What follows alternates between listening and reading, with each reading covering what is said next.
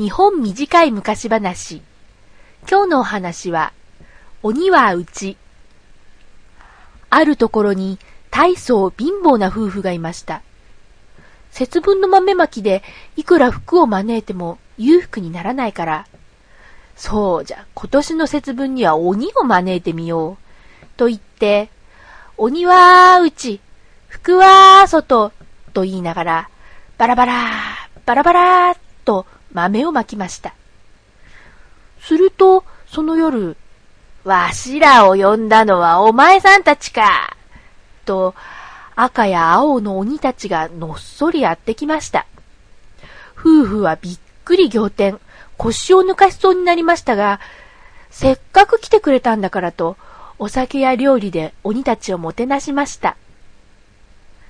そのうち、東の空が白み始めて、一番鳥が、こーけこーこーと鳴くと、鬼たちは慌てて帰っていきましたが、後には大きな金棒が残っていました。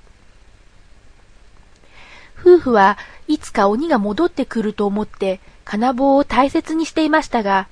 いつまで経っても鬼たちは金棒を取りに来ませんでした。その話が評判になって、あちこちから鬼の金棒を見に来る人が増えたので、夫婦は人々にお茶や団子を売ってお金持ちになったということです。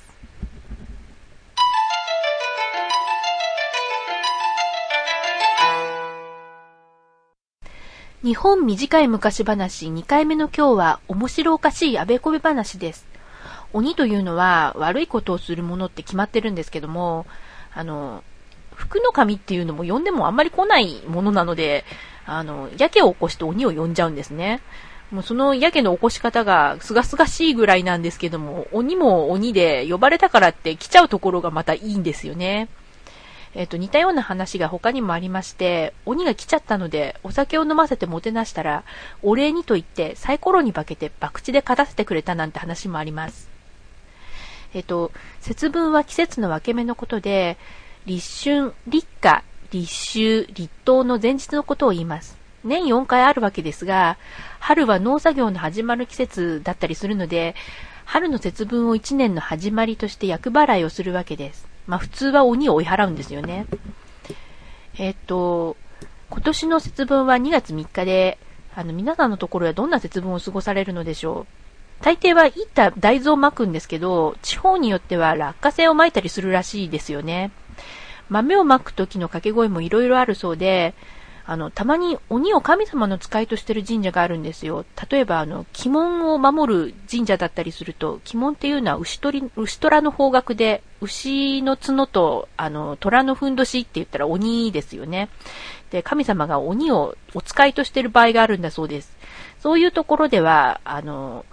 鬼を追っ払うのではなくて、服はうち、鬼もうちとか、服は外、鬼はうちとか叫んだりするんだそうです。昔話みたいで面白いですよね。あの、皆さんのところで、あもう何か変わった節分の習慣とかありましたら、ぜひ教えてください。こういうものを食べますとか、こういうものを飾りますとかあったら知りたいです。えっと、iTunes で聞いてる方は、サイドメニューのポッドキャストってところをクリックして、あの、日本短い昔話というタイトル横に小さな矢印ボタンがついてると思いますので、これをクリックすると、ブログに飛びます。私がやってるブログでございます。えっ、ー、と、なんかわかりにくい説明なんですけど、私が悪いんじゃないです。iTunes を作った人に文句言ってください。まあ、それはともかく、えっ、ー、と、その矢印ボタンをクリックするとブログに飛びますので、コメントなりトラックバックなりしてくださると嬉しいです。